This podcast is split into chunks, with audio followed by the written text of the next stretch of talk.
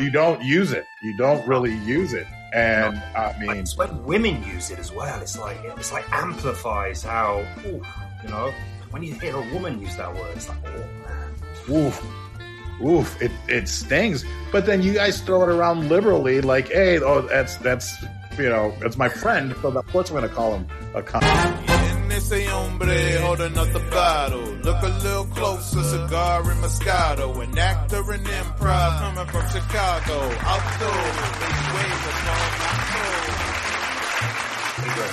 Hi, Oliver. How are you, my friend? Yeah, good, good to see you, Paul. Actually, I was worried that I, I might have missed you because I just checked my uh, my email and the, the invite said eight thirty to nine thirty. So I'm like, I'm sure we said nine thirty. I thought that's it. I've I've um, I've messed up, but yeah. And then I didn't hear from you ten minutes before. I thought you were gonna gonna uh, gonna get get back to me like at nine twenty or something. So I'm very precise with my time. So, boy, uh, you, you you British really are. I was uh, I was in the middle of some deep.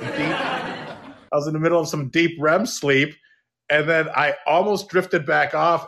And I woke up and I was like, "Wait, I can't! Like, what am I doing? I, I've, I've I've got this interview to do." But it all worked out because I would have just we would have just done this in the green room. Yeah. Uh, so my, my apologies. No, no, no, it's fine. I mean, I really, really appreciate you staying up this late. I mean, I haven't stayed up till 1.30 a.m. since God, like 2005, I think. You know, so yeah, you're doing uh, you're doing well. I really appreciate it. well, it's wonderful. It's it's wonderful to, to to have you and to meet you. Let me ask you before we get started. Uh, and I should have had this information before. Uh, do you have a website that I can put into? It's called you know, a little. I, I don't. Um, I don't use webs my website anymore. Um, I think since social media took off, yeah, um, I just update my social media. So it's basically um, my my Instagram is the main one that I use, uh, which is uh, Oliver Price Official, um, and I'm on Twitter as well and Facebook and uh, but pretty much Oliver Price official will will yeah. if somebody searches that. I mean, if you, Google, if you Google my name, Twitter or whatever, it'll come up. So perfect. So I'm, I'm and basically, uh, and I think you're 100 percent right as far as websites go. So now, if you look down below, you'll see the little there's a little fortune cookie scrolling, and it just basically has. So if somebody wants to uh, find me, they can just click on paulvato.com or, of course, uh, uh Oliver Price Official, uh, and uh, that's on Instagram and on social media. Uh, but but I, I, think that's the general consensus that the websites, uh, as actors, we know almost no longer need them. Uh, yeah. A good a bio link like Linktree or I use Popple or Direct.me will is good enough because from there all the links, you know, whether it's your IMDb or whatever. Exactly. So yeah, exactly. that's hundred percent right. You know, um, it, it really it really hit home to me how the whole social media thing was was so relevant now because I did a short film a few years ago and they actually cast the lead actress off the back of her followers that she had. She wasn't even an actress, you know. And I was like, damn, is that really is that really happening? And and it's happening more and more now because you know, if a studio is is umming and ahhing between you and someone else, and you've got a million followers and they haven't got any, then you know, it's kind of a they're getting all that free publicity, aren't they? A hundred percent, and it's it's a little uh, almost it's a little scary because it should obviously just be based on our merit, on our ability to be actors and, and to do the acting. But you, my friend, are 100 percent right, and it's it's it's relatively new. I mean, it's so much so that like when I first joined Clubhouse, if you're familiar with the social audio app, you know Clubhouse, uh, I was on there and even just a, a, little bit over a year ago, at the end of January was my first day, uh, and even back then, because I remember asking a few, because uh, I was just getting back in, into the world of acting, and I remember asking them like, so how important is you know your social media following? And even like a, a little bit over a year ago, I felt like a lot of people were going like, oh, eh, you know, we strictly based uh, base our, our casting on on the, the talent and the acting, and then a year and a half later, they're literally going like, yeah, you better work on your social media because yeah. You know, and I'm sure that's been going on for a while though. Yeah, it has. It's just been it's just been getting more and more important. I think.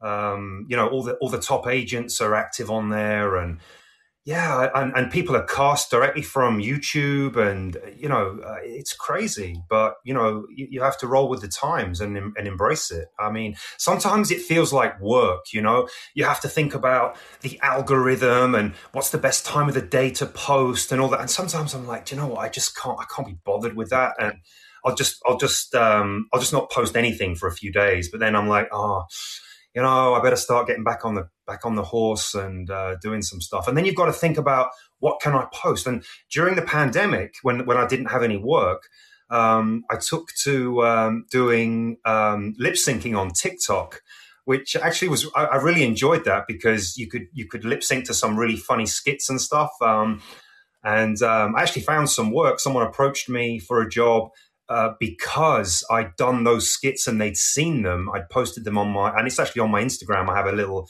little TikTok thing in my stories, um, and they gave me a job off the back of me doing that. So, you know, you got to hustle wherever you can. It's um, it's not easy. It's it's not, and uh, and then I'm sure it was similar to what you guys went through as far as uh, as far as the auditioning process, where now not just taking care of all of our social media, and it, you know, I feel like when I first did this 20 years ago, of course, there wasn't all this social media wasn't around. So uh, it's not like we had to do it all, but a lot of times either your manager would take care of it for you, or or your agents would be, you know, happy to to update stuff for you. And then now it's it's all us. So we have to do our, be our own social media manager. Then not to mention our own directors, our own lighting people, our own uh, you know everything. So uh, I mean, it, it's it's uh, it's a lot. It takes a lot to to to oh poor us that we have yeah. to be actors, but it's not easy. It's, no, not, it's, easy. not easy. I mean, I look, I look at my, I look at my niece, and she'll be on TikTok, and I did, I did a little skit with my niece, which was actually really funny. But um, she'll say to me, "Oh, let, us do a TikTok," and she's flicking through all the filters and all the, you know, the. I, can't, I just can't. I mean, I'm I'm 50 in a couple of months. You know what I mean? My brain works a lot slower. I love I, I love that expression, and I don't. I mean, I couldn't be bothered, and I don't know if it's if it's a, a typical British expression or not, but I think I was going to drop the f bomb, but I didn't know if I could. uh, you may, yeah, and we would almost probably, I think, encourage it. Yeah. So absolutely, yeah, of course, of course. Uh, thank you, thank you, thank you. So every, everyone, I want to thank everyone that's here.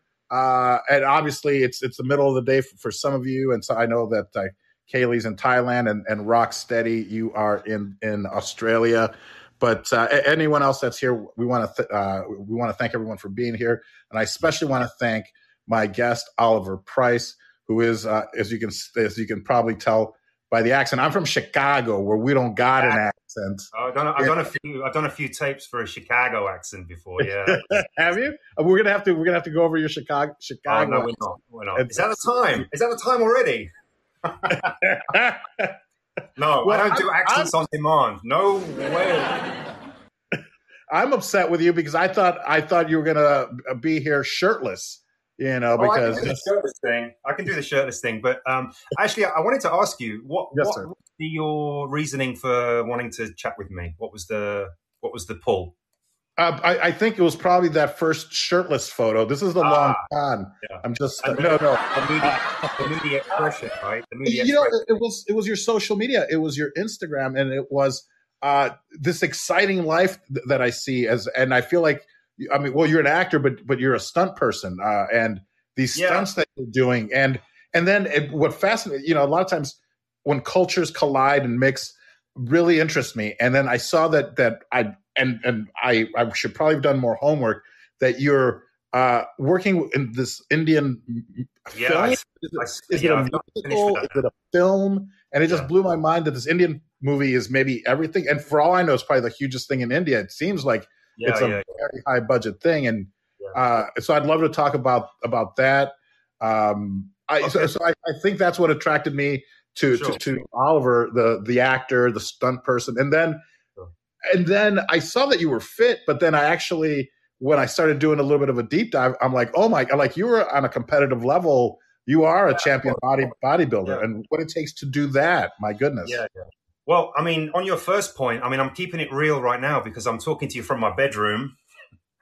It always makes me it always makes me laugh when you, you, you do a Zoom or something, and everyone's always in front of a, a bookcase or something really sure studious to make them look really, you know, oh, I read a lot of books and all this. I think I've got about five books, and they're, they're like my. I think the last book I read was Mike Tyson's autobiography. So, you know, I'm not, I'm not sure where that puts me in uh, intellect terms, but um, yeah, I, um, I, I definitely like to challenge myself. And you're talking about the, um, the, the training stuff, and it makes me laugh because that was that was something that the competitive thing I did for a couple of years, and um, I mean I'm not saying I'm not in shape now. I am, of course, but um, that picture and that era doesn't define me. It's it's a bit like how I imagine it's going to go for Will Smith.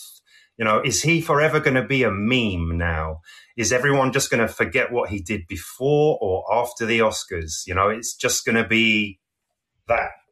Um, and similarly, you know, I've done a lot of things before I, I competed and a lot of things after. And it's a tough one because the way I look, my my physicality um, is my USP, and that's what gets me the work. Um, but at the same time, it isn't what defines me. You know, so as much as I love it, I'm trying to pull away from it sometimes too. You know, so sure, sure. And, and I like what you said earlier when we were kind of discussing because at first, of course, I, I, put one of your headshots and it looked great and it, it, was wonderful. Then, of course, I stumbled onto this shirtless photo and I'm like, oh, come on, you know, sex sells. I got to put this on the cover.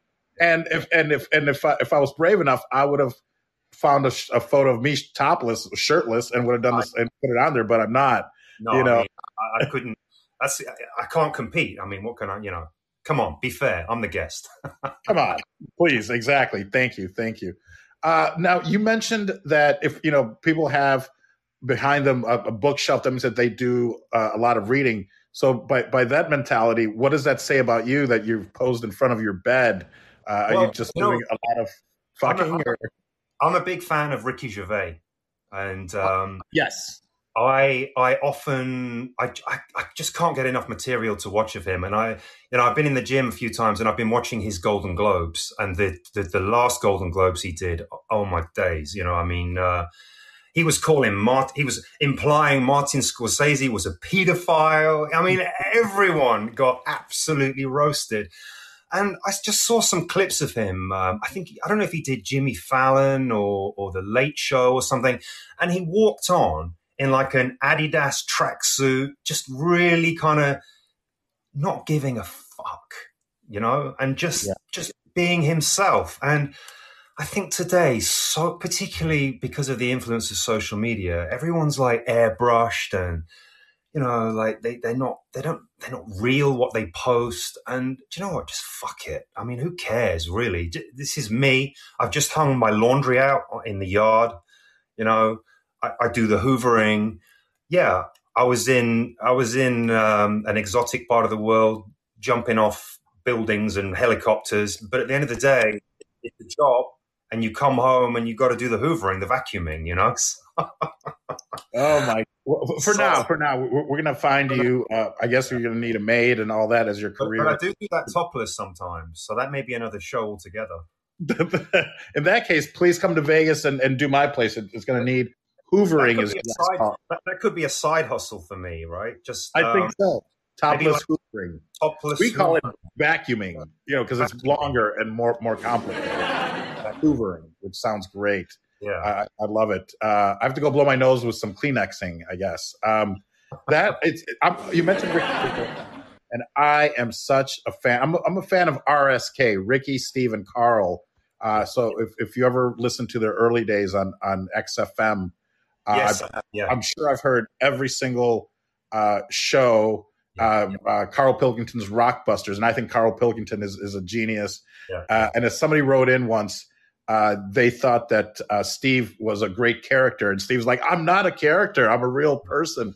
But the, the, the world that that they inhabit, and I thought The Office was genius. You know, the British Office, of course, and then Idiot Abroad. It's still true now that that yeah. how that office mentality is. It is absolutely true. It's amazing. It's amazing. And and you know, obviously, then we took a show, a great show, and made it better. No, I'm kidding. Like, and even though I had many friends that worked on the show, I never really got into the American Office, and I'm sad to say because other people now are saying what a brilliant show it is. And, Yeah. But you know, we do like what we always do. We take something and then you know made it what nine or ten seasons or whatever when it was already perfect the way it was. Two seasons, a couple. Yeah, exactly. Exactly. Two, It's two doing and art. done. And um, I think the problem with the American Office with Steve Carell, and don't get me wrong, I love Steve Carell. I love him when he's serious. I'm not so big on his comedy. So I think he, he was already a big name and everyone knew who he was. So it's, it's you- knew what to expect. You knew he was going to be funny Steve Carell playing deadpan and, you know, all the kind of standard stuff Steve Carell does. But Ricky Gervais, no one knew who he was. No one wanted to pick the office up. No one thought it was going to be any any good. Um, but it's that like Stephen Merchant. I mean, does Stephen Merchant ever play anyone other than Stephen Merchant? Even when he did uh, Wolverine, he was playing Stephen Merchant. You know, Interesting. Yeah. Yeah. that's the thing about these guys; they're just so real. It's, it's Yeah. uh, and we can connect with that because Yeah. everyone knows everyone knows someone like Ricky Gervais in the office. Everyone knows the character. You know. so so cringy.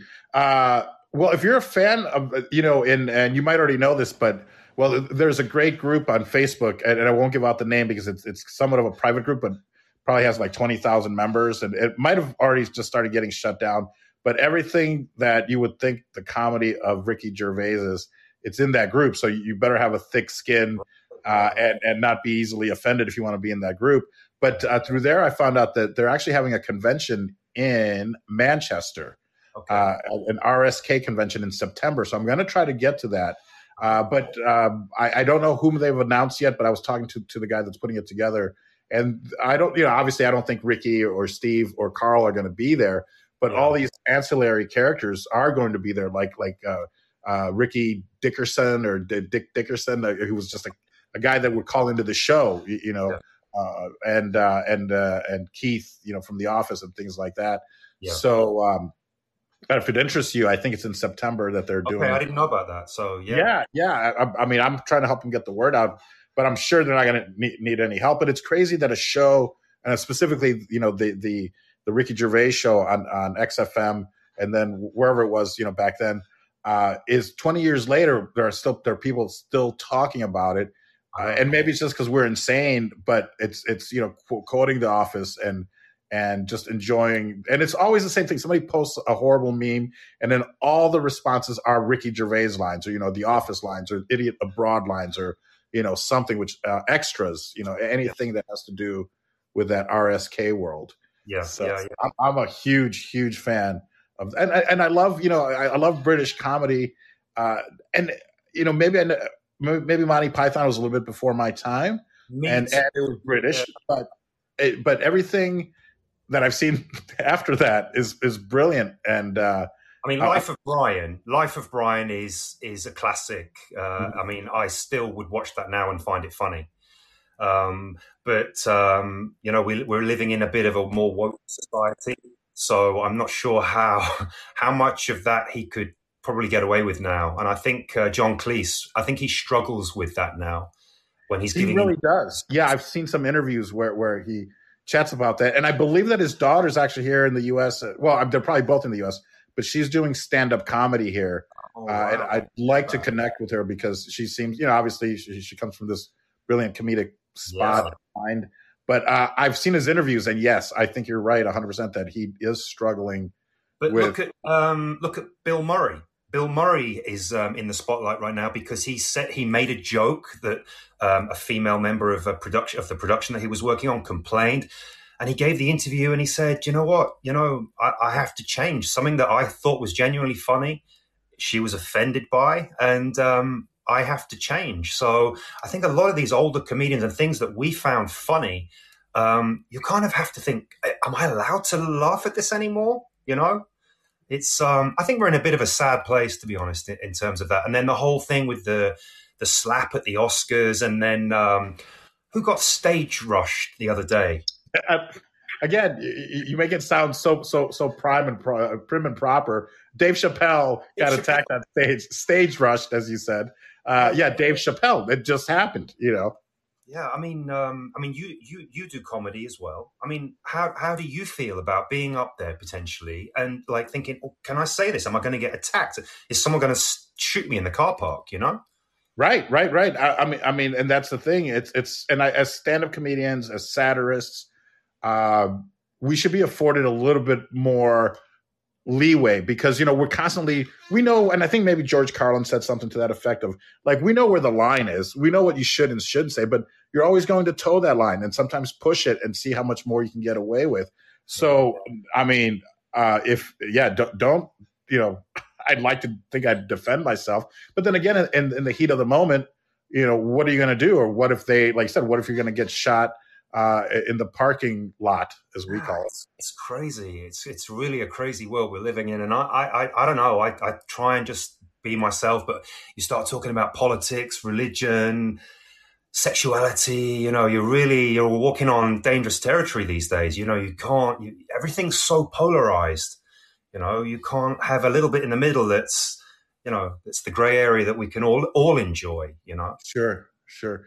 So it's the same thing in the UK. I take it. Everything is it's kind of it's the world over. Pretty much, pretty much. I mean, the whole the whole BL, you know, the whole Black Lives Matter thing came about because of the events in the states. Um, we tend to copy what what happens with you guys. So if you guys are getting a little bit more sensitive about things, then that generally filters over to us. But then you've got people like Jimmy Carr, uh, Ricky Gervais, who, who really don't give a fuck, and they'd rather not perform than be a watered down version of themselves. So, you know, hopefully we've got enough people to push back against all this, you know, cancel culture stuff. Um, you know, pulling down all the statues and all that. I mean, listen, I'm not I'm not making any political statement here when I say this, but you know, uh, there was some statues pulled down, and the, the people went to court and they got off from um, from technically vandalism or whatever it was, mm-hmm. because the judge basically agreed with them. You know, so you know times times are changing, times things are shifting. So it's it's it's tricky ground we're in at the minute in terms of comedy and performance. I think. Wonderful, and thank you for telling me about Bill Murray. For some, sometimes I, I feel like we live in such an insulated world that sometimes I miss something, and I'm surprised because if it has to do with comedy, I, yeah. I try to stay on top of it. But it, it's crazy he just looked so kind of like like this, like lost for words. But he had to apologize, and he apologized, and it's like it's Bill Murray, you know. It's sad.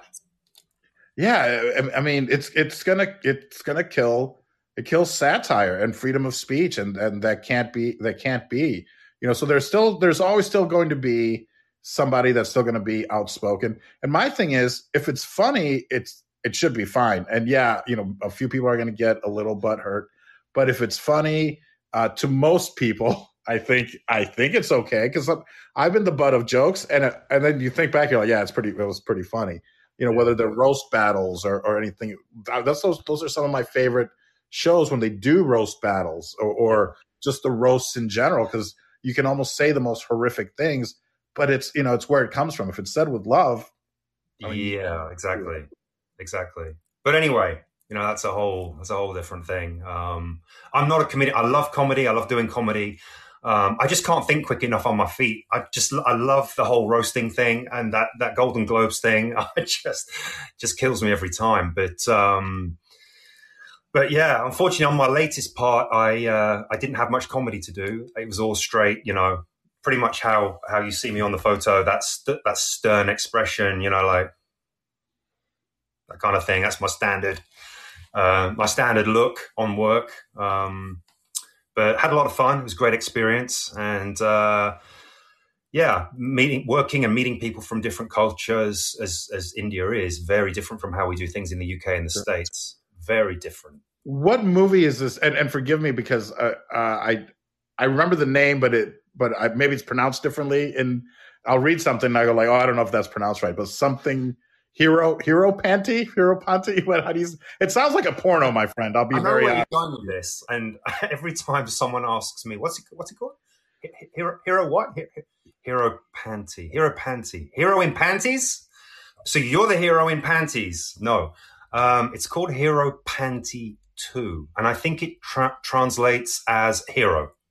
So I'm not the hero. I'm the villain. Um, and the, the, the hero is a very um, a massive Bollywood star. Um, so yeah, it was really cool to work with him. Um, and like I said, the whole process was completely, I'd say, I'm going to say alien to me, how, how I'm sure. used to working. Um, I don't know, uh, the last American thing, well, actually I did a US TV show uh, a couple of months ago called Autopsy, the final hours of. But before that, the big, big thing I did was Vikings. Um, and things are very professional. You know, you get your call sheet, you know what scenes you're doing, you know your lines. But on this Bollywood thing, you know, you get your call sheet, you turn up prepared for the scenes that are on the call sheet. Um, and then not only are you not doing those scenes, oh, okay, no one told me. Um, you're not doing those lines now. Oh, okay, no one told me that. Um, and you're you're you're doing something in a different accent. Oh, okay, fine. You know, so just get on with it. You know, what are you complaining about?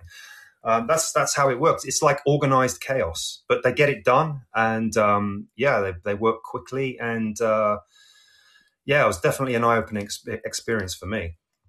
Well, I, I watched the trailer, and I literally it, it, like my mind was blown. I'm like, what the fuck is going on? Yeah. Because I'm like, okay, an action film, and then all of a sudden, of course, then there's like this musical. I'm like, yeah. oh, it's a musical. I'm like, wait, but it's an action film. Like, okay. what the hell is going on? My American so, brain couldn't yeah, so, process. So something something you have to realize about Bollywood is that there's always a couple of songs in there. Always, um, that can be the, it can be the most serious film, but then they'll start they'll break out into a song. You know, um, I don't know why they do it. They just it's just a tradition. Um, and as far as the film goes, it's kind of like a it's like a Fast and Furious type thing um, with a bit of romance and a lot of action, um, and the main guy doing a lot of crazy stunts. Uh, you can see that in the trailer as well.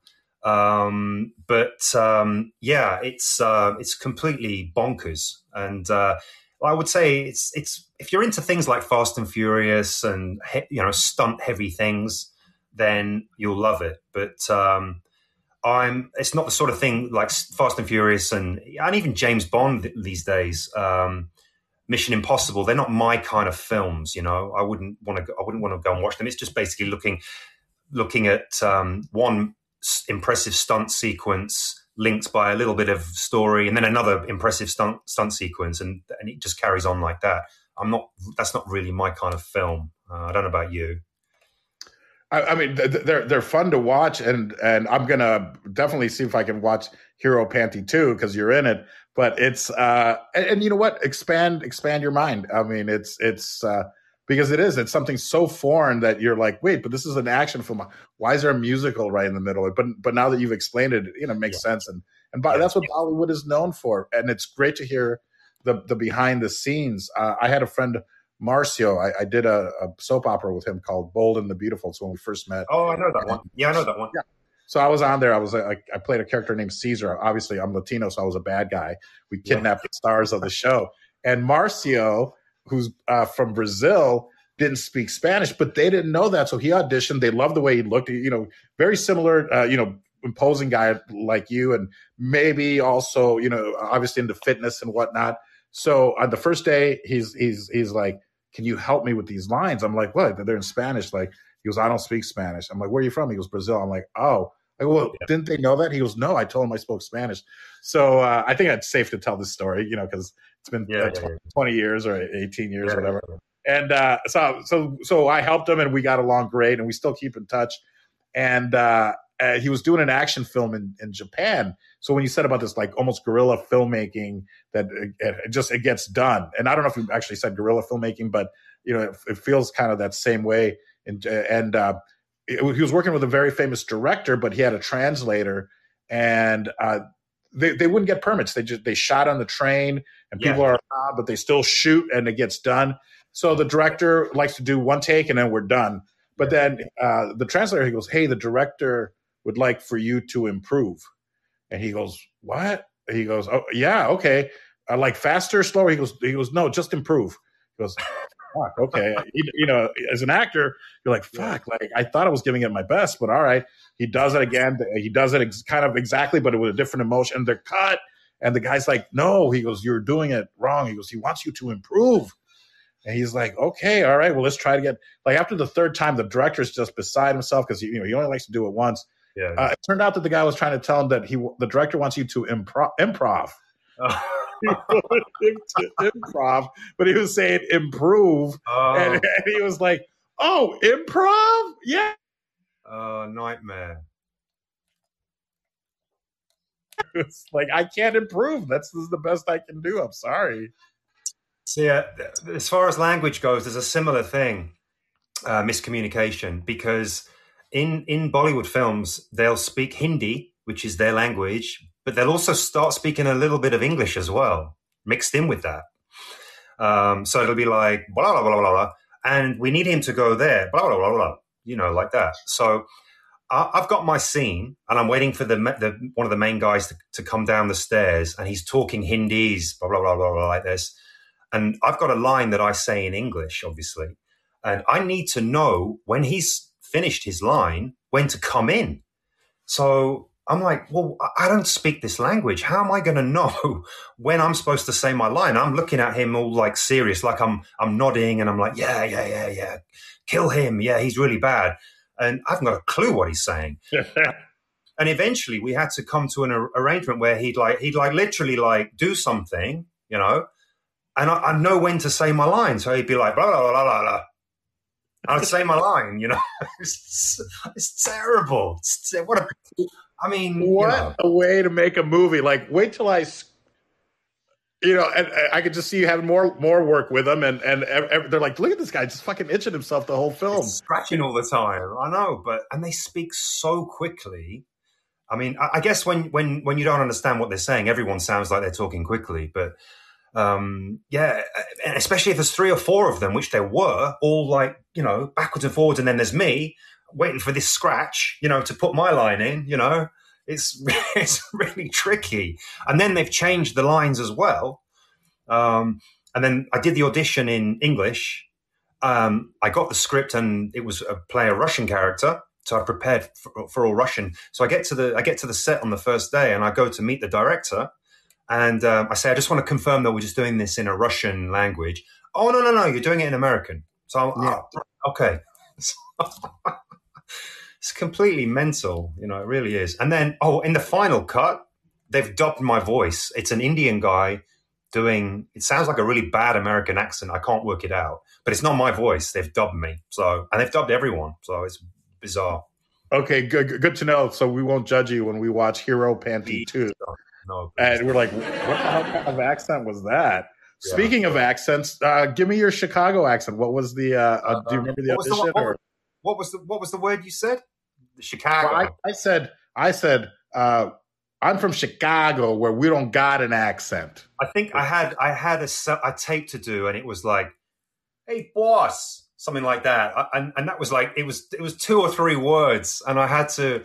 I had to I had to ask someone in, in the states how how, do, how would they say this line in I can't even remember how if, if I'm doing Chicago or not but it was like hey boss and I was playing like a like a mobster Sure. Uh, and yeah, gosh, regional accents in the states. Whew, that is uh, that is a tough one. I mean, can you can you do them all? Can you can you do the the Jersey to the? Do you know what I mean? Can how are yeah, you I with? can do Jersey, you know, but I, I can't be specific. Like, is it New York? Is it Jersey? That's the thing. I don't know. To me, it sounds all the same, you know. Yeah. But then it's different from the South. How y'all little those little nuances. Um, I mean, one I was watching um, um, a film with um, Ben Affleck, and he was playing. I think it was a bank heist movie or something. And he was he said hel- helicopter. Is it he- how do I say helicopter in uh, helicopter or something? It sounded like and sword for sword. It was like sword. The most Oh, bizarre sword. Yeah, it's a sword. It's a sword or a sword. sword. Yeah, very Boston or New Yeah. York, but probably more like Bos- Boston. It was from- very specific. It was a very specific part around that area, you know, that they only sound like that in that area. So, yeah, the helicopter thing got me. It was like helicopter. It was really weird, but uh, yeah, yeah. But I'm not. I mean, in the UK, generally they ask us to do what's called a general American accent, and and whenever I go to to accent classes, they're like, there is no general American accent. You know, there's all different mixes and regional variations. You know, and all this. So. yeah, it's um, it's tricky when you start going into the South and different areas of the South and you know all that. But uh, sure. we don't we don't really get to play around with accents over here. Um, if it's an American production, they generally want you to speak English. So sure, sure. yeah.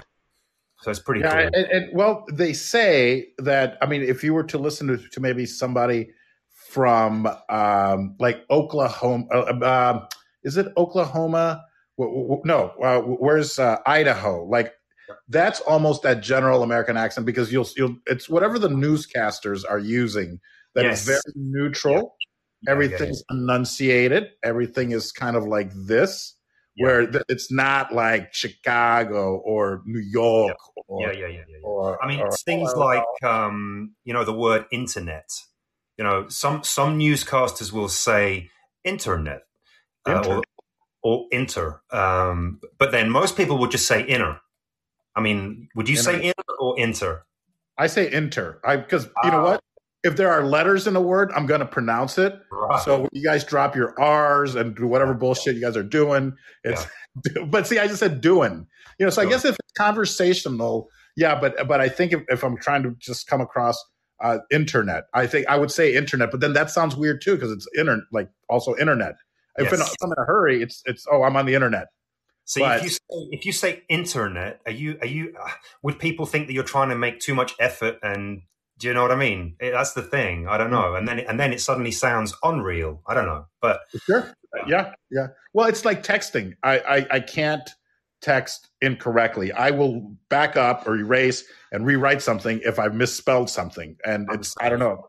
I'm the same, and I always put a space after a full stop as well, uh, or a period. You call it a period, right? We call it a period, yes. Yes, I always put a space, one space, not two, one. Well, that's relatively new, as in in the past maybe ten years, because I found an old script of mine. Well, I'd written, uh, I call something called the Vato Sutra, which is an updated Kama Sutra, and it's just you know funny sex moves that I'm trying yeah. to get published. And it was so old that it's that it had two two full stops after. Did you guys ever do two stops, two two two two spaces? I don't after... so. I don't think so. I, have never done that. I mean, I did. I did English for a little while at uni, university, and uh, it was. I always remember it as being one stop. But uh, oh, interesting, because here was always two ah. spaces uh, after a period. Always. Wow. Okay. Uh, you know, when you're typing, it was always two spaces, and I'd say in the past five, maybe uh, maybe I'm already forgetting, but definitely, you know, within the past ten years, it's become maybe just five years that it's become oh no it's it's now accepted that it's only one space after a full stop there we go but and it's so weird because some some things like we say period so much shorter so much more concise but yeah. then there are other things like uh, elevator that we say elevator you guys say yeah. lift or or uh, flat versus apartment you know it's just so weird that that we you know pavement versus sidewalk. Is that? I mean, or or, or you say cigarettes, we say. Whoa, whoa, easy. Oh, even yeah. your liberal use of the c word. I mean, it's even hard for me. I love that word. I think it's fantastic, and I've it's called people that deserve it. Isn't it? It's a. But in the U.S., it is ruthless. it is.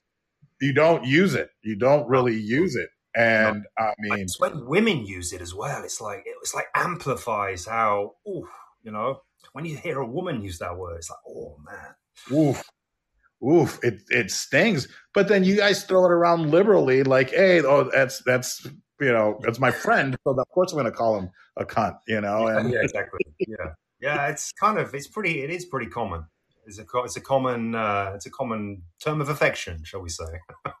it's fun. It, it is. It is. And, and you know what? I see expressions and phrases uh, you know, always kind of maybe hopping the pond and it maybe goes back and forth because I, I've always tried to use the, I like the, the phrase "no worries, no worries, mate." You know, and and it's I think that's a very British thing, but people are using it here now, and and I like to think you know I was in there an early adapter, if you will. Yeah. No worries, and now I hear even my brother in Chicago saying, "Oh yeah, no worries." So yeah. little things like that, I, I think will cross, and I think it's great. I mean, you know, thanks thanks for the thanks for the language. Oh yeah, uh, you're welcome. yeah. But yeah, language language is um, I don't know. It's uh, it's definitely you know nuanced between countries and continents, and yeah, you you have to be a bit careful. Like I said, from the cigarette thing, you know, you could really get yourself in uh, in hot water if you didn't know. Sure, I think even in one of those RSK episodes, uh, or the Ricky Gervais show, there was a whole explanation because you guys, I mean, that's just what you call them, and I know. You know, why should you have to change when that's not an offensive word? I'm sure there's other offensive words for for for someone that's that's homosexual, but yeah, you know, that's the thing. It's and that's the thing that I'm saying about having to be so careful what you. I mean, like even now, if I smoked and I don't, and if I went to the petrol station, the gas station, and asked for a pack, I'd have to think, oh, can I say that now? You know, whereas before, it, no one would even blink an eyelid. You know, but I don't know. It's that's just the times we live in. Well, I guess we'll have to take the blame for that one. You know, for for for giving it such such evil intention behind that word, because it's my understanding that what that uh, what fags are, are are those logs that that that stoke the fires of hell is basically where I believe where the word comes from. So I can see where you know it could it could be applied and then and then taken you know to mean something horrible, or it just means a little stick of you know a little a cancer stick or cancer stick. That's it. Yeah. Yeah. Talking of uh, flipping flipping the, the the coin for a minute, I read your uh, bio and it said that you were into yoga. I, I thought that was really interesting. Oh th- yeah, th- thank you. I, I mean, I, and uh, I'm still far from where I, want to be, but I credit it with helping me. I've lost about 65 pounds, and i, I, don't speak UK, uh, so I don't know how many stone that is or whatever unit of measure you people use. that's uh, that's like um, four stone, over four stone. That's really? Okay. So so and it's because and it wasn't just doing the yoga, obviously, and, and you I'm sure know everything a lot about. Uh, you know, it's not necessarily the working out; it's what you eat and all. That. So it was a change of lifestyle, really. And it was, uh, and my ex-wife got me into it, so I'll, I'll always be thankful for for that because I, you know, for one thing, it's not a thing that men usually do. I mean, even though it was founded in India, my joke is that it was it was discovered in in uh, Venice Beach, California, or Santa Monica, uh, and it's you know, uh, and, and, then it went to India. But uh, we, we, you know we all know it started in India and it's predominantly male. But now you know, eighty percent is it's, it's female, and especially as a person of color, I'm Latino, Mexican. My father was from Mexico. It's not like something like, oh, yoga is on the, you know, and I had all the misconceptions of, oh, well, I'm not, you know, I, am not flexible. Uh, yeah. I used to be because I did Taekwondo and I could kick high and I was, I could do the splits and I could do all that, but I'm no longer that person. Uh, but I realized then, you know, because of modifications, yoga is accessible to anybody. And I've, I've, uh, I don't know if you read, I, I um, have a lifestyle brand called Bad Hombre Yoga. I've, I uh, saw that. So yeah, uh, and uh, I'm trying to create products that are more for a POS, as I, I'm a POS, a person of size, you know, that are wider, uh, bigger blocks that you can, you, you know, instead of stacking up two or three blocks to to do a triangle pose or do something, uh, then you can use just these bigger blocks that are a little bit more stable. Okay. Uh, but uh, and it was really because of, of the change of mentality, also of, of thinking um, you know what? If I go out drinking tonight, I and it's not like, oh, I have to do yoga, so I can't go out tonight. It was more like if if I go out drinking tonight, I don't get to do yoga tomorrow. Oh, okay. So it was just that little shift of mentality. And it just, and I think a lot of it, of course, was drink, you know, because drinking then leads to, well, I'm going to have a little snack, you know, and it's a big snack of a full yeah. breakfast at two or three in the morning. And I'm in Vegas. So the hours are just, you know, of course, always horrific. And with my stores in the casino, you know, sometimes I'd be there till two, three, four in the morning, you know, by the, and then, all right, let's go for an after work drink. Now it's six in the morning. And yeah, you're having breakfast at six, but you've had, you know, 12 drinks, you know, or whatever. So, uh, so, yeah. So thank you for asking. Yeah. How heavy were you when you decided I, I, so there is a place here called Heart Attack Grill and if you weigh over 350 pounds, Get you eat free. free. And it's disgusting and, and, horrible and vulgar. My, my wife forbid me from ever going there. Uh, and uh, my joke was I was two pounds away from eating for free. And uh, my friend Derek, who owns the casino, said, You should step on the scale with a couple rolls of quarters. But I knew at that point that if I started eating for free, I would have, by now I'd probably be 500 pounds because I, I had to, and it was, everything was just so tough to do from tying my own shoes. And to be honest with you, I think I was already up to like 265. But the joke doesn't work because it's you know it's up to it's 350 for free. But I was probably at like 360, 365, uh, and and I ended up coming down to to right around 300, and I'm I'm still uh, maybe another hundred pounds of where I'd like to be. And even if I lose hundred pounds, I'm still considered over, oh, you know, uh, obese. Oh, yeah. So yeah, I am. My watch, like, my okay, watch but at least I get under 200 my my watch tells me that I'm uh, I'm type two obese, which I think is quite funny because I weigh um, 110 kilos, which is around two 240 pounds now. But I'm quite tall. I'm I'm about six two, so I kind of stretch it out. But at my heaviest, I was around 280, and that felt really heavy. You know, um, carrying another 40 pounds around with me, I, I just can't imagine I was that heavy. You know, so when you say you were that the weight you were wow, that's that's tough. That's real tough. and, and, you don't you don't uh, put it together until like I think we went bowling and I picked up a like a eighteen to twenty pound ball and I was like, oh, let me get a lighter one. And then my wife's like, you know, she goes, you know, you've lost three of those bowling balls. You know, and, and it was it was like holy shit because one is heavy and and it just wreaks havoc on, on your knees and you know because it's all that is supporting all that weight. So every every pound it's you know it's it's just it helps. So i'm still on on my on my journey. And it's you know i look at somebody like you. To be honest i feel like i'm just short for my weight. Because if i was you know seven foot two perfect. Exactly. but i'm just short for my weight. But no i you know i look at you and and it's like wow like what a great body. But then you look at the work that you actually put into it. I mean i saw some of your your workout videos and it's just like i mean and I've seen like the pumping iron, you know, the docu, the famous Arnold yeah, documentary. Yeah. I mean, you really to be a champion, to be a bodybuilding champion. I mean, that's no joke, man. Just yeah, no, it's. I mean, I, I, I got, I decided to, to, to compete because I needed to put my energy into something.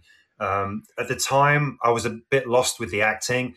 Around 2007, I did a film with Thora Birch, um, which didn't perform very well. And then after that, my agent wasn't very good and I wasn't being put up for stuff. And around 2010, I just thought, oh, what the hell, you know, um, people are encouraging me to compete. So, yeah, I spent a couple of years competing and I did really well at it, but it just wasn't ticking all those creativity boxes for me. It was never something that it's like if you can play piano, but you don't really enjoy playing piano, but people say, go on, you're really good, try it. You, you know, you, can, you can be good at it, but it doesn't mean you, you love it and you, you want to carry on doing it. So it just wasn't working for me. Um, Plus, it's not healthy. You know, it's not at that level. It's not a healthy pastime. Um, I don't like calling it a sport because I don't really see it as a sport. You know, um, a sport for me is objective, whereas bodybuilding is subjective. Oh, he looks better than him, so he's going to win. You know, that's not, that's not really something. Mind you, you could say acting's subjective as well, isn't it? I mean, there's some terrible actors who are doing really well. You know, so or terrible comedians who are super funny. You know, I mean, um, everyone's got an opinion, but um, no, I think creatively it wasn't it wasn't working for me. So I put my focus back into the the acting and just trying to be healthy. And you know, like I said, I'm coming up to fifty, and I just want to be as as good as I can be. I think that's the thing. I think the thing that motivates me though is is myself um, letting myself down. So it's I think Dwayne Johnson said. Um, the the fear of failure is greater than the hope of success. I think that's and that's very true because it's if, if it's in you to do what we do, you know, you you just want to keep going because you're scared to stop because you're scared that you haven't, you know, you haven't been true to yourself. So it's not. An, it's, it's, I mean, sometimes I think you know whether you're a, a comedian or an actor, it's like are we insane? Are we the crazy ones? Because you're in a business where where it's but it's like sales, you know. So I think that that's made it easier for me. Uh, I've always been somewhat, of, you know, of a salesman type where it's yeah. a numbers game, and you're used to getting no. Yeah. But now it's personal because you're saying no to me. You're not saying no to my ice cream cone or my cigar that I'm selling you. You're saying no to me, Paul Vato, that you're uh, you're not the right one. But yeah you know that uh, for me I've, I've, I've had a shift where it's like okay i'm not the right one for this project yeah and, yeah, yeah. mean i'm not going to be right for the next one and it wasn't my job to begin with so but you, you know, know, the problem is now because i don't know if it's the same in the states but everything over here is done on self-tape yeah. you don't get that opportunity to go in, meet the director, and he will say to you, "Actually, can you try it like this?" You don't right. get any of that. You don't even get feedback on your tape. You know, my agent will look at my tapes and go, "Oh yeah, great job, really good, excellent. I'll submit." But then you don't hear anything, and very, very rarely the casting director will come back and say, "Oh, we really loved your tape. We're going to keep you in mind, but you just weren't right for this part." You know, but like I said, if you had the chance to go in and meet them, you could maybe show them that you could do it a different way. Because on a tape, how many, how many time, how many different takes can you do? I mean, I do two generally. Mm-hmm um, but um, you don't get any. You don't. You don't know. It's it's like oh, so they didn't like me, and then you kind of if you do ten tapes and you're not still not booking any work, you know, you start. It's easy to let that self doubt creep in, isn't it? Sure, sure. And and and what's happening also, it, it's you know you're competing with people now that are doing it 10 20 times and then sending the best too and i feel like a lot of times that these uh, casting directors and and then eventually when they're when the person's making the movie you might do yourself a disservice because I know that if I go in and then he tells me, like I said, change it up, do it this way, and I do it, and they see me like, okay, he can do it on the fly. You might be hiring somebody that can't do that on the fly, you know, because they've sent you the two best takes out of 20 or 30 or how many ever takes they did. You got their two best, but now they can't adjust on the fly. They, they can't, they don't have range. Whereas if you're auditioning in person, you know, they're going to find out if, if you're, if you're fudging, you know, what you can and can't do. So I could see where a lot of projects could go sideways because of that. I like convenience because I can live in Vegas and submit for everything in LA, Chicago, New York, you know, no problem. I, so I'm glad I shifted and after a 10 year hiatus and got back into acting. So but how how important is your agent or manager in the in the in the process? Because over here, the better the agent that you have, the more likely that you're going to get submitted for I mean, like a casting director may say, right, we only want to take stuff from CAA or ITG or, you know, Curtis Brown or some of these tier one agents. Is it the same in the States or does everyone have the same opportunities? I, I believe everyone has, you know, they're going to all see the same oh. uh, castings out there. Uh, you, you, know, there's the different levels. There's the ones that I get to see if, if I wasn't with an agent, which is kind of the, like the leftovers. So they do get all the castings now. But the, the thing is, if you're with CAA and CAA has a project, they're going to want all their actors to be right. in on the project. So I could see where the better the agent is, but I could see, you know, me getting lost in an agency like that that has hundreds or thousands of actors and then you're not getting that that personalized attention yeah. and you know you're not that first guy because there's another 10 guys that look just like yeah, you I, I, know exactly what you're saying. You're like a small fish in a very big pond aren't you? You know so that, yes. for me for me that's why i've maintained the look because there aren't there even now aren't that many people there aren't a, there isn't a huge pool of you know six foot two guys my age with my physique you know out there. And i have to i have to hold on to that because you know you need every chance you can get to get in get in front of the the casting directors yeah, yeah, a hundred percent, a hundred percent. And have you been to the U.S. to work, uh, uh, or no, you work in the UK? No, no, no. I've done I've done U.S. productions, but it's it's so like I said now because of the advent of self tapes. You know, US production companies are very reluctant to cast anyone in the UK because there's so many thousands of English actors in America anyway, for yeah, one. Yeah. Um, Secondly, they've got to organise all the visas and that expense and all that. Then they're just not going to do that. You know, um, they're not interested unless you've got uh, permission to work over there. You know, they'll say on some of the breakdowns, um, you know, genuine US um, visa holders only or whatever. You know, um, because they're not prepared. There's too many people who have got the requirements for them to say um, oh, it's open to anybody, and even if you haven't got the requirements, we'll we'll we'll sort that out for you. There's just too many right. people. Sure. Yeah. Yeah. Uh, you, you, guys have have invaded uh, our country, and and you're you're taking our acting jobs, frankly. So taking, yeah, we're, gonna, we definitely have to build this wall that uh, that Trump was talking about. Isn't it part built? Did he part build it? I, I think a small section got built but you know Mexicans, whatever. Then we'll go over it or we'll, we'll go under it. You know, so or just or they'll, just take the bricks, they'll just take the bricks and make their own houses with it, right? Yeah, but my friends wrote a, a sketch that way where uh, they were using the, the one side. You know, now you got one side of one side of your house built. Just build houses. and who, who, the, who, the, hell do you think is going to do all the labor? The Mexicans build a wall anyway. So what are you talking about? But the funny thing is, wasn't it just like a relatively small stretch? But then you could just go around this way or that way. I mean, yeah, yeah, yeah, yeah. It, it's like you know the river is uh, the Rio Grande. It's Rio Grande, yeah. Yeah, and it's it's uh, you can walk across it. That's why yeah. I get mad.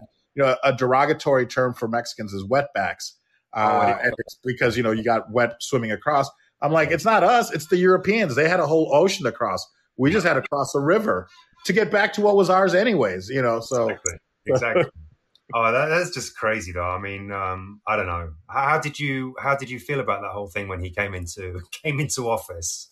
It's just crazy. It was, yeah, it was it was ins- insane, you know. And it's it's not, a lot of the, the the Republicans or the rights uh, you know, I'm a I'm, I'm a business owner too, though. So so I kind of fall in the middle. I'd rather be right, like like you said at the beginning, in the middle. You know, so I agree with some policies from the right. I yeah. and I you know, but I I have the heart of somebody that that you know wants people to not be hungry and and yeah. not be forced to have children and you know things like that. So um, yeah, I'm, I'm kind of in the middle, man. I wish more people were in the middle. Uh, then, like the, how do you feel? But then, how do you feel now? Kind of gone the other way with um, Joe Biden. I think it was um, Joe Rogan who said Joe Biden's like a flashlight that's just flickering and the batteries are fading and you're in a really dark forest. You know, he, yeah, and, he, yeah. and he's a Democrat. You know, it's like yeah, well, and that's what happens. It's, it's, it's, it always has to be corrections. You know, so so you had eight years of, of Obama, and then people felt it went too far to the left. So now we went to, to the right, but now we went too far to the right. Now it's got to swing back. So you know, uh, I mean, I I like the Libertarian Party where it's kind of like government hands off. It's it's you know it's about the people. It's not about all the policy. It's and and I think the old adage is correct, which is you know oh Republicans and Democrats two sides of a coin, but it's the same fucking coin. You know, yeah, so. Exactly. I, I don't think there's no one's going to please everyone, are they? You know, at the end of the day. And um, the thing about Trump was he didn't care how many eggs he had to break to make that omelet. He just didn't care. And that I respected about him, but that's the only thing I got to say because um, he wasn't influenced by the money man and he had his own money. You know, he didn't care. He was just going to do what he, he was just going to do what he wanted and he was going to say what he wanted, um, which is the opposite of say Obama, who was like the ultimate statesman. But did anything really get done under Obama? You know, was he just a really nice guy? Yes, but did anything get done? How, how you know how, how did you feel about that? Yeah, uh, well, that's the thing because you know unless there's a majority in, in the House and the Senate and however that works, things are not going to get done because you could say like this is what we want and then they vote against it. So it's always, and I guess I get it too because there's checks and balances. Because then you know, can you imagine if it went all one way or all the uh-huh. all the other way? You know, so, so, so system, it's a crazy system. That whole electoral college thing that you have, and you know some one state is is worth like hundreds of votes hundreds of seats yeah. and then another state is worth like two seats. You know it's crazy. But it is what it is and i guess no one's ever going to change it so. I, I, I suppose uh, you prefer uh, the the royalty or, or what's you know, yeah. Put, put everyone in jail. Put it, just put everyone in jail. That's the sure. thing. Yeah well, simpler I like I like the insult to to politicians, which is well, yeah, politics is like Hollywood for ugly people. Yeah. So. Yeah, I mean, they, they, they certainly. Um, I mean, there's there's all sorts of scandals, and they're only human. You know, at the end of the day, people are human. They're you can't put someone on a pedestal. I'm still waiting for something to come out of Obama's closet because that guy is just too perfect. You know, sure. there's got, sure. to be something in there. I think I think wasn't isn't there a conspiracy theory that his wife was a man or something. Of course. oh yeah, yeah, yeah, yeah. The, the, and secretly gay and all this. Sure. Yeah, of course. But but you know what? Maybe that's what the right things is going to be insulting. You know, like oh, can you imagine? And then the left is like, yeah. So what if she was? You know, whatever. Yeah. I, I, don't know.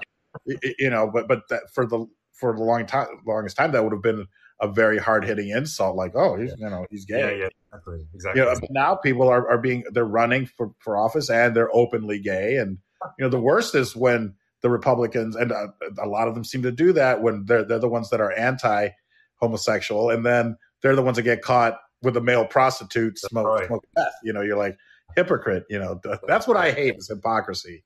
I yeah. think that's you know from either side. Yeah. You know, so hey, if it was us in charge, the problems would all be solved. Definitely. definitely. But I'm just going to take a swig of water, Paul. Yeah, you, you, know what? Let's let's let me do that as well. Let me wet my whistle. Listen, I can talk for England, so if you want to talk about anything, go anywhere. I'm happy to go there. I don't know if you, your time's up, but it's very late for you, so you uh, you tell me what you want to know. No, I already I took a nap, so so this is this is good. I can Joe Rogan this for three three four hours, oh. but we but we don't have to do, do that. I've learned. You know what? I've learned. I, have got a big respect to him because I've I've learned so much about the world purely because of listening to to him. I know a little bit about astrophysics. I know a little about politics and the just the, the diverse people that he has on. You know, politicians, rock stars. Um, it's um yeah, it's crazy, and this whole COVID thing as well because that's kind of recent. You know the the the opposing views of guests that he had on there as well. So yeah, I mean uh, those three hour sessions, I I don't know how he keeps talking, but uh, fair play to him. I, I mean, I, I, could I could see me doing that with uh, with an interesting guest. So that being said, I guess this is over. No, I'm kidding. It's horrible. Yeah. horrible.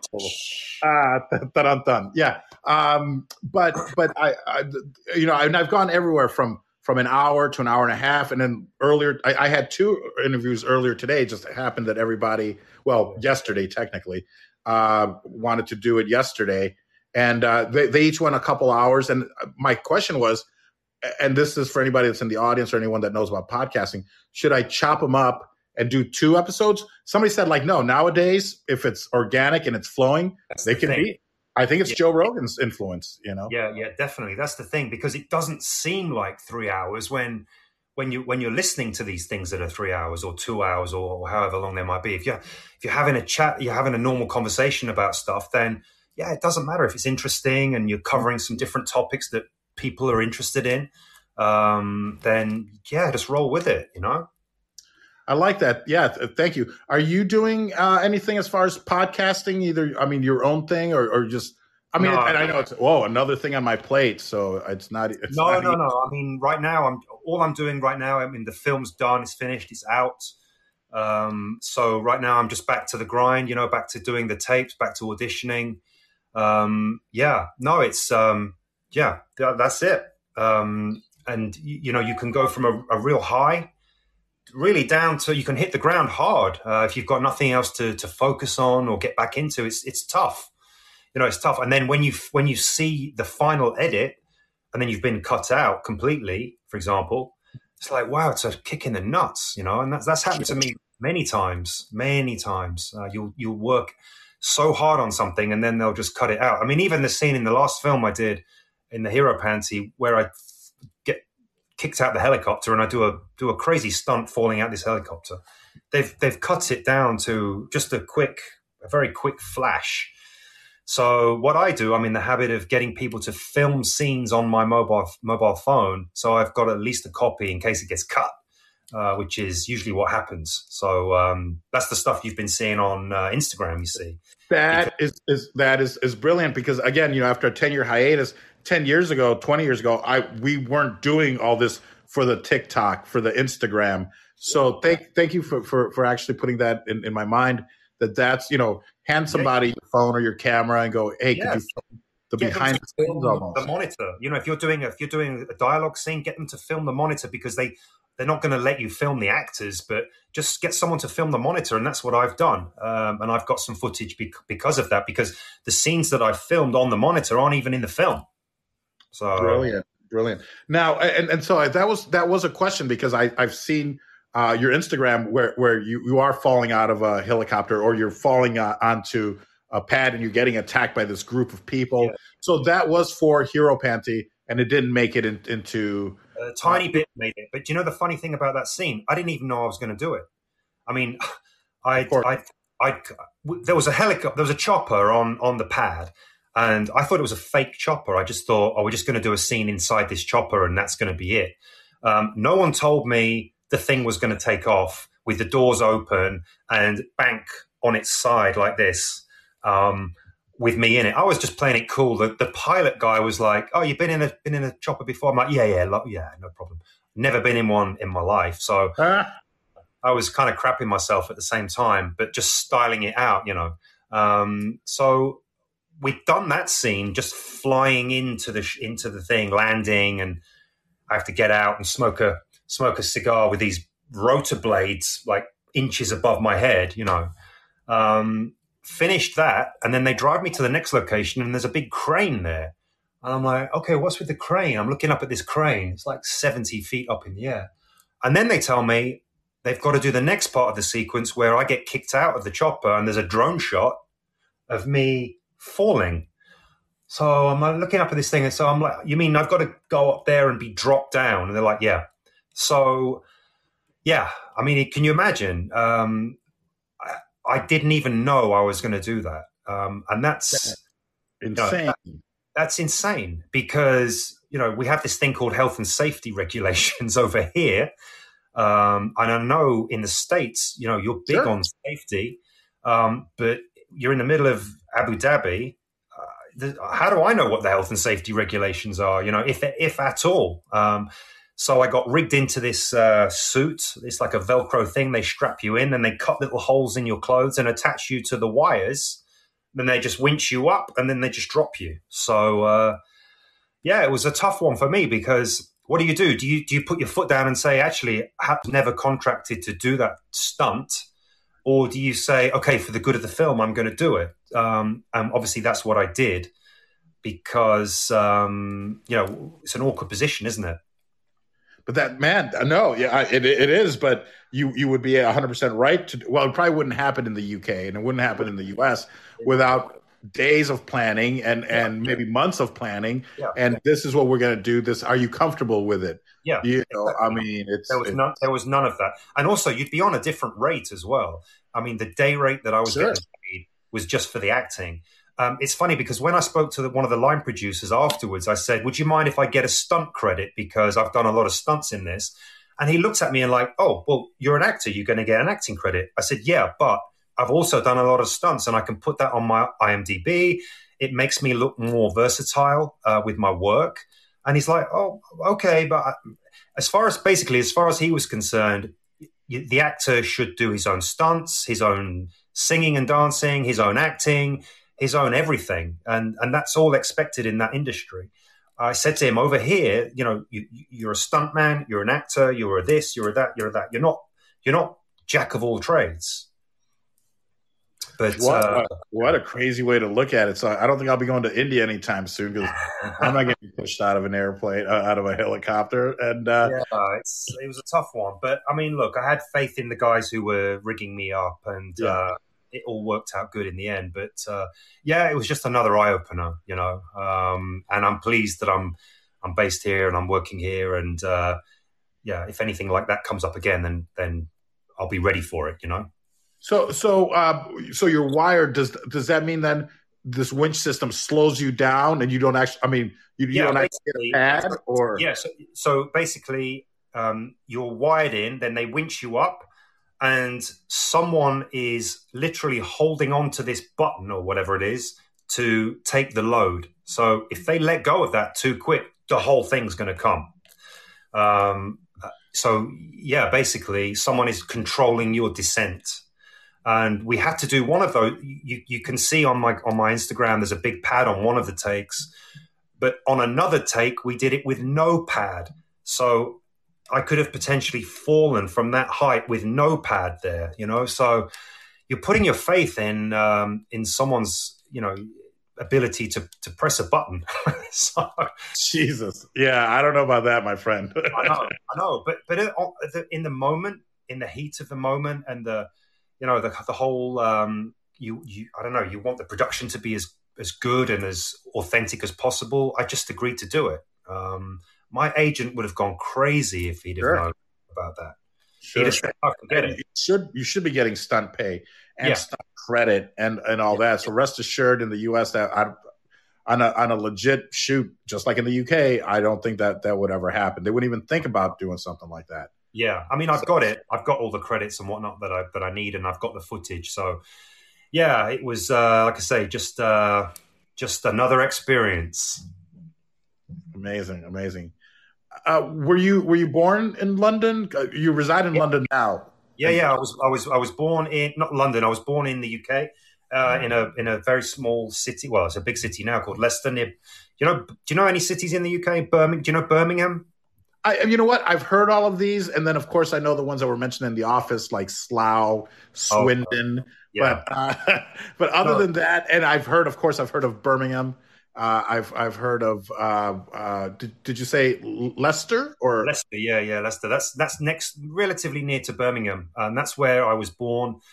Um, actually, went to the school. I went to school in uh, Florida for a little while. Um, in Lauderdale, yeah. Uh, really? I, yeah, I lived with my uncle over there, and it was because my dad was was pretty sick at home, and it was kind of touch and go whether he'd make it when I was very young, like ten or something.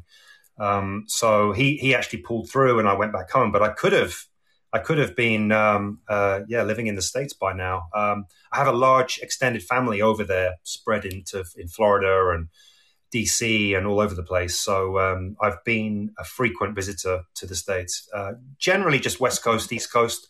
I haven't explored too much anywhere else. Is there anywhere else? Chicago. I mean, I think I think you need to get yourself to Chicago. To, uh, but but really, it's you know it's the it's the coast. If you're in the business, it's New York, it's L.A., Chicago, Atlanta, yeah. um, uh, New Mexico now. So it's kind of you know it's spreading as as uh, some states lose tax credits and then other ones gain them. Uh, uh, yeah, then people are like, all right, let's go to Atlanta and film this. You know, Tyler have you, Perry. Have you done the whole New York thing? Have you tried to do all that? No, uh, and it's be- because uh, you know I chose L.A. Uh, and I and it's really you want to be in Hollywood unless you're a theater actor, unless you're staged. Then of course, yeah, yeah, yeah, I wondered if you'd have gone over there for the comedy yeah, and, and the com- yeah, of course, the, the, the comedy. But and I'm not a stand up though. You know, I do sketch and improv, so I think that that's part of the reason that you know, starting in Chicago, which is where the second city is, and just happened to be in my backyard. Uh, for those that don't know, it's the mecca of improv comedy. Uh, is, is, Chicago? You know, a lot of uh, influential people came out of there, or are people that taught other people. Uh, you know, they can trace the lineage back to Chicago, uh, and and then you know, going to, to LA to do our, our Latino inspired uh, comedy show and then finding agents and managers there. We just ended up staying there. But a lot of my other friends, you know, because they went to Saturday Night Live, the sketch show, which is in New York. So it would have been uh, either coast, but then after leaving Chicago and leaving the snow and the cold, it's not very motivational to go like, oh no, let me go back to New York and and suffer in the winter. No, no thanks. I've been there. I've been I've been in New York in January, and I'm, I'm it's got to be the coldest place on earth I've been to. With that wind, uh, when that wind comes in, you know, oh, it burns. It's so cold, it burns. Well, Chicago is known as the Windy City, so yes. I, I feel like it's probably even colder. Uh, it's off of Lake Michigan. Granted, you know, New York, you, have you, got the Atlantic Ocean there, but uh, Chicago is is also known as the Windy City, and that wind just cuts right through its bone. I didn't know that. I thought so, it was. Just, I thought it was just like a gentle wind, and it was like quite warm. I didn't. I didn't actually knew it was. No, it was a cold wind. In, in the winter, they have the wind the wind factor or the wind wind chill. I think it's called, yeah. and uh, you know it might be twenty below. And again, I don't speak uh, metrics, so I don't know what that is. But it could be twenty below zero, and but it feels like it's forty below Wow. You know, and it's it's. Uh, I mean, there was one day where it was 40 below, and it was so cold that the next day it actually shot up. And the joke is, if you don't like the weather, just wait a few hours. Um, eh, which I think a lot of cities have that joke. And then the next day it was actually 20 above, which is still freezing. Yeah, I think 36 is the freezing. You know what your freezer might be at 36 yeah. uh, above zero, and so that's still freezing. So 20 above was still freezing, but it felt so warm I took my jacket off and I was in a t-shirt and I go, what am I doing? Like it felt so much warmer than yesterday and it was, yeah. 60 degrees warmer, but it was still, I could, I could die from exposure because it was 20, it was still freezing. Yeah, but uh, that's how severe the weather can be in Chicago. I, I, I mean, I put it up there with, you know, I don't know, Alaska, Canada. Now, of course, you know, maybe people from Siberia would beg to differ, but yeah, yeah. it's miserable it's pretty. Uh, we have a pretty stable weather here, but it's it's it's, it's stable as in it's grey and miserable most of the time, and, and kind of raining. And yeah, it's it's not a good uh, it's not a good weather system. I understand why we have a lot of retirees move out to Florida, and I can I can see why. You know, sure. Because, uh, uh, LA is quite the opposite. So of course, so is Vegas. But LA, you know, maybe San Diego probably has some of the best weather in the world if if you like. You know, uh, uh, so, so, so somebody was complaining, you know, because oh Chicago, but Chicago has four seasons and it's wonderful. And then somebody else was like, yeah, well, LA has two and they're both great. You know, it's it's you know it's. uh, about that. It's it's uh, the weather. You, you can't beat it. But you know, so, so I had a friend who, uh, uh, rest in peace, Jim Zulovic, uh, who would say he was miserable. You know, he he goes, "It's always sunny here." You know, it's like, yeah, that's it's good, right? Like oh, you miss, you know, you miss that. It's, it's so good. It's so. I think for me, you know, when when people say, "Oh, have you been over to America to try and do pilot season and all that stuff?" The only motivating factor would be the weather, because there's no way in hell I would want to go over there and try and book jobs. You know, I just wouldn't want to do it. Yeah, yeah, yeah, and and it's not easy for you. I mean, you have to have a work permit. You got to do all that. Oh, forgetting putting all that on the one side, just the fact that you know every single person you know serving coffee or working in, in a part-time job is an actor and you know potentially you're going to be going up against these people. Every single person goes to the gym. Everyone's in shape. You know i just it just seems like my idea of hell. And big respect to people like um, you know channing tatum who i believe uh, did he just decide to drive to LA and he slept in his car or something until he got some he got his break in Magic Mike, I think it was. You know, or Brad Pitt walking around in a chicken suit. You know, I just those yeah. guys. Respect. I mean, it, it, it, does help. It, I suppose it does help with the fact they look like Greek gods. You know, um, yeah. But I wouldn't want to be um, a kind of a nobody actor. You know, like I would consider myself a nobody actor over there um, to trying to book work. I just think it'd be horrendous. Yeah, yeah. Oh, you know what? I think we've had some messages. Uh, uh, is it Axel Sanchez? We. It's only 10:40 a.m. over here. Uh, shirtless Jeff, eat your heart out. There's a guy, uh, a friend of ours, Jeff Nelson, who does a show here on Fireside.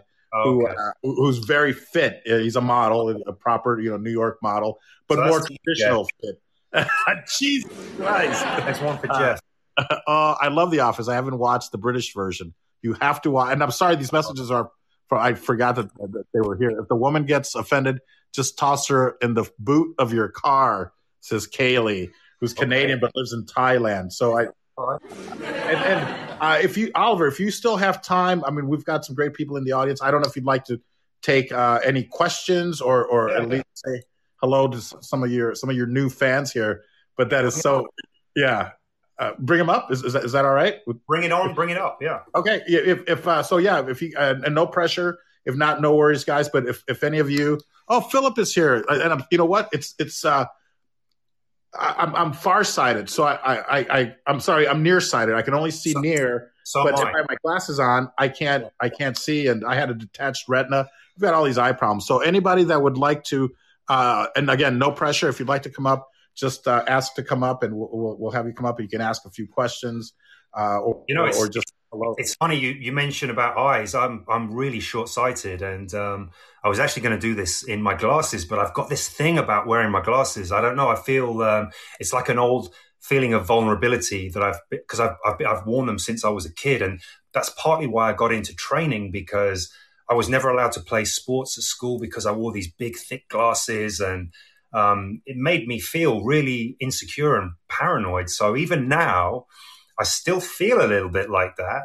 Um, you know, I was talking about keeping it real and all this, that, and the other. But I guess even for me, you know, I'm still, you know, um, protecting myself a little bit um, because I do feel quite vulnerable with them on. And also, I literally look like Mr. Magoo. They're they're kind of like this thick, you know. So, so uh, do you have contacts in right now, or am I just blurry? Or yeah, I have I have my contacts in, but um, my focal point it's really nerdy and geeky, but I can literally focus on the individual lines on my my my fingerprints. You know, like like this close, it's in focus because my prescription is minus eleven. I don't know if you have the same system over there for measuring short sightedness, but um, I believe so because I because but but I'm pretty blind and I think I'm like a minus four. I could be making that up.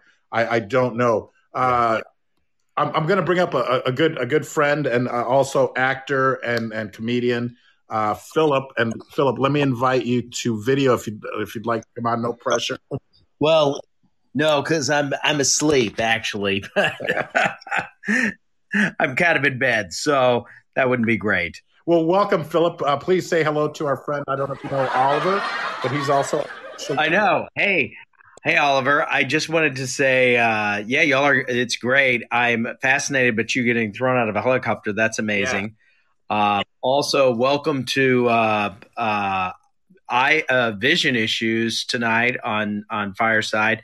I uh, I did what you did, Oliver. I uh, I started not being able to see for a long time, and I was it was bumming me out because I'd always had good vision, and uh, I would do a sketch show, and I'd have to wear glasses to read my lines. So finally, I got contacts, and it changed my life to uh, be able to look like, oh yeah, I can read that, no problem. And then no one knows that I have contacts on that are you know the size of saucers in my face. But there you go. I feel your pain. Yeah, I feel your pain. So, Philip, uh, yeah, are, are, you? yes. Are you hanging out with Donald Trump right now, or or is there anyone in? You know what? I think he could be here. You know, he wanted to see what Boris Johnson's doing. Let's see if he's around. Hello, everybody. It's me, Oliver. What a great guy you are. You're so great. You're so fit. People love you. They love you a lot. They really do. They think you're so fancy. And I gotta say, you know, the people in Britain, they're not nice to me. They're not nice. You know, they didn't like me walking in front of the Queen. I don't understand it. She was very slow. You know, and I understand she's not she's not doing a lot of stuff. This lady, she's canceling appointments. I What's that all about? Very weird. binge watching Netflix and smoking cigarettes. I think that's that that's probably exactly what she's doing. She's watching some of the shows. There's some great shows. Mike Myers, I, you know, he's a great guy. He's got a new show shot in UK. Unbelievable. Not nice. He should have done it here. But, you know, he's a Canadian now. He's always been a Canadian. But, you know, he was in the US for many years. Many years. I don't know if you know him, but yeah, he's great. Yeah, he's, a, he's a traitor, though, so we don't want to talk about him. That's true. That's true. What's the deal with Boris Johnson's hair? You know, I mean, I have beautiful hair, but Boris Johnson, he's got the he likes it messed up. What's I don't know. that? every time, every time you see a picture of Boris in the in the press or the news or anything, this is his pose. Yeah. So I don't know. I don't know why. It's. Uh, it's very true. It's very true. Well, there you go. There's a little four cents worth of uh, Donald Trump there oh, for you guys. Thank you tonight. so much, man. Thank you. Thank you. Thank you. Uh, uh, no, but it's really fascinating. I'm gonna have to follow you on Instagram to find out all these things. I recently uh, was we were actually uh, one of my uh, production partners. We're actually talking to people in India about doing a film in oh. India, which would be crazy. And uh, but yeah, it sounds it sounds like you had an interesting time. Yeah, sure. like I said to Paul, it's um, it's not a work it's not a way of working that I'm used to. But listen, they've been doing this for 50, 60 years and it works for them. Um, they get it done. Millions of people, cinema over there is massive. So millions of people go to the cinemas. They don't, streaming and online platforms aren't such a big thing for them. So going to the cinema is a big event. Um, they like things really theatrical and you know, and I respect that. They've they've stuck to their their old ways, and you know, they haven't been influenced by the way we do things in the West. They just get on with it, and it's worked. Like I said, for all this all this length of time. So yeah, it was just it was just great to to experience it and be a part of it. That's awesome. That's awesome. And do you do stuff in the U.S. as well, or do you just no, do stuff? I, mean, I, I, would love to. Don't get me wrong, but uh, like I was saying to Paul, there's there's so many English guys out there. Um, unless a production company particularly wanted me, say for for something that no one else could bring to the table, then um, then yeah, it's going to be it's to be difficult because uh, you know. Look, look, all you've got to do is get a Texas accent and pretend you're afraid of zombies, and you'll get on Walking Dead like that. I, am from Texas, and I'm friends with and, and Paul. I think you're friends with Scott Gimple, also the showrunner but he hires more Englishmen to go, hey, y'all, look out for that hey, zombie y'all. than anybody else in the world. I could do that in my sleep and can't get hired to do it. So I'm going to come over to, I'm going to go to the UK and I'm going to start acting like I'm English and I'm going to fucking take over and it's going to be amazing. Clean up. I think, yeah. how is how is your British accent, Philip? I'm sure it's. I'm sure it's amazing. Oh man, it's great. It, it, it I went to the Dick Van Dyke School of Accents, and let me That's tell the you, that's the one that you need. it's proper good. I'll tell you that road now. The one you need. no, but uh, but uh, no, seriously, I, I I think it's awesome, and uh, it, you know, you guys you guys get a lot of work over here, so you know, don't yeah. I mean, you know. I'll, I'll literally be watching something and I'll be like, and I'll be looking at their IMDb, you know, thinking, well, I haven't seen them before. Where are they from? And I'll say, I can guarantee they're from England. You can just tell, and they're invariably from England. You know, it's crazy. You know, It's it's that R. Uh, they, they overcompensate the R in words. Uh, you know, and and they'll you know get to the car. You're like, that's a British person that's just taken an American job, and Yeah. sure enough. Uh, so the only one that did fool me though was what's his name from The Walking Dead. I I I didn't even remember or recognize him from his other Oh, uh, Lincoln. Lincoln, right? The the Yeah. lead. Yeah. Yeah, Eddie Lincoln. Yeah, Yeah, I He- was- he- he- he- floored when I when I found out he was from the UK, and then I then what movie was in Love Actually, or yeah, Love Actually. and I was like, oh, of course, that's why he looks familiar. But he totally fooled me. That's the I think one of the only people that that have fooled me. But yeah, yeah. It's so weird. It's so weird. I do love people that have accents that can do an American accent. And it's because I do so many voices and I love seeing it because it's like a magic trick to me because it's like they just completely go away and it's just amazing. Uh, uh, I think it was um, Rebel Wilson talks about it like when she does an American accent, she just she gets really happy and dumb and it just is amazing the way she does it. It's pretty amazing. That's her that's her description of what we are.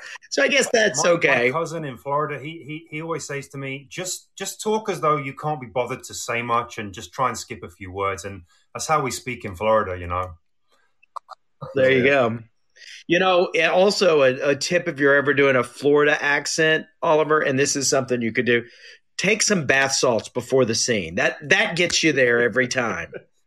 Top tip there. There you go. There you go. Florida man, All right, guys. Well, uh, thanks for letting me uh, crash, and I'm sure we'll uh, discuss a time that I'll come on and do the show with you this week. I'm I sure. would Philip. I would love that at at your convenience, at your leisure, as they may say. We'll find out when you're doing shows, and we'll get make it happen. Oliver, nice Yes, to sir. meet You you, too. sir. All right, you take care, my friend. guys. Yeah, thank you. And Philip, All right. uh, it's, uh, I have a Calendly if you want to set up through there, or let me know and we'll set it up whatever works. As you can see, I'm up at two two at three in the morning. Oh, I know it. I know it. I was about to go to bed, and I started listening to this. So, so yeah. So, uh, so next time we'll do it soon. We'll do it soon. But I look exactly like I do in that picture right now in bed. It's pretty amazing. I look up. I wear a blue suit. my hair is perfect. Everything's good. Everything's good. So You look amazing. You look amazing, Philip. Thank you. exactly that. I'm actually that's actually a live video of me laying on a yellow sheet right now. So there you you're, go. a- You're a ventriloquist as well. It's very talented. Is that well? That just got a really bad signal, but you know I always You look look, amazing. great. You look So- amazing. All right, guys. You got it, my Thanks. friend. Thank you. Thanks for popping up. Uh, well, Oliver, thank you so much for being so gracious with your time Yeah, and uh, and taking calls, if you will, and and meeting meeting some of some of your new fans here uh, on this side of the pond. But I I discovered that it doesn't matter what time we go live on Fireside. There'll, there'll always be people because again, you know, uh, some of our some of our friends are either in Thailand or in Australia. So uh, I, I I like this platform, and if you if you'd ever like to come on, or if you want to apply to be a creator where you can do your own things here, it's interesting. that yeah. would be wonderful. Yeah, if it's something that interests you, by all means, please do. yeah, this is new to me. I mean, uh, I was late to the Zoom party, and uh, yeah, these these new platforms that are popping up, it's um, yeah, it's getting big now. So yeah, who knows? Definitely. I mean, I, I love to talk, so uh, maybe I'll look into that. Yeah, yeah, yeah. Of, of course, and it's um, uh, the nice thing is that it lives on the platform. But as soon as we're done, I I can download the video, everything, and then re-upload it as and it's and it's simulcast right now to YouTube, Facebook, and Twitch. So we might be getting views there. Eventually, I'm going to figure out a way so that if somebody writes a comment on YouTube, it would it would come come Right. to me as well, Right. which is not happening right now. So I so forgive me anyone that's just watching this as a live stream. Okay. Um, and then uh, I'll download it and add my intro and outro video and then re-upload it. As a matter of fact, in two hours, the season two uh, premieres and debuts uh, uh, as a podcast. So my first three interviews: Kay Parker from Canada, Bill Chott, who's an improv actor from Chicago, but in uh, such movies as as a Dude, Where's My Car, and he was in in uh, in Galaxy Space. What was it? Galaxy Quest, and uh, with Tim, with yeah, with Tim Allen. Uh, and uh, and and um, uh, Mr. Larry Laritate from Wizards of Waverly Place, and then Naomi Grossman, who was Pepper on American Horror Story. These are the first three episodes that we're that are coming up in two hours. So please subscribe to that and and all that good stuff. That, but uh, but Oliver, I think you would do great on the platform because, and again, you can just go on for ten minutes and give acting advice, and then it lives on the platform, or you can download it and use it, you know, re-upload it somewhere else. Yeah. Okay. It's cool. Wonderful. Uh, well, Oliver, uh, do you have any final thoughts, or is there anything that you'd like to promote? By all means, please um, do. No, uh, honestly, no, I don't have anything. I mean, I'm like say, I did this uh, little TV show um, called Autopsy that you guys get over in the states. Um, but other than that, I'm just auditioning, and uh, if everyone could just cross their fingers for me, then uh, send a little bit of luck my way. Who knows where you might see me next? That's amazing, Oliver. I sincerely appreciate the time that you've taken to chat with me, and it's been such a great conversation. And if you'd ever like to do it again, I'd be more than happy because I'm, uh, you know, we'll catch up and and then and then you can tell me what you really think when you direct message me on Instagram, right? Tell me. yeah, yeah, yeah, yeah. And then and then and then you, then I'll say, "Hey, Paul, how did that go?" And then you don't reply. I'm not going to reply. Just just it. so you know, you, you already know how this is going. Yeah, I know how it goes. You yeah. know.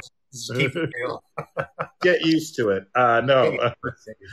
so this has been wonderful. I'm going to invite the Waitbot up. So what'll happen? There'll be music, and then uh, and then I'll just end the show. So Oliver, again, thank you. Uh, make sure you guys follow Oliver at uh, Oliver Price Official across uh, social media, and follow me at paulvato.com or or vato.tv. And from there, you can find. Uh, but also, if you could be one of the first ones to download or listen to my podcast, which is in two hours on on Spotify. It's it's where it's first going to be, and then you know be spread out to all the other podcasting platforms. So uh, once again, Oliver, thank you so much for your time, and uh, thank you for joining us. Thanks, Paul. All the best. Cheers. Ese hombre holding up the bottle. Look a little closer, cigar and Moscato. An actor in improv coming from Chicago. Outdoor, make way for Paul Vato. Pablo,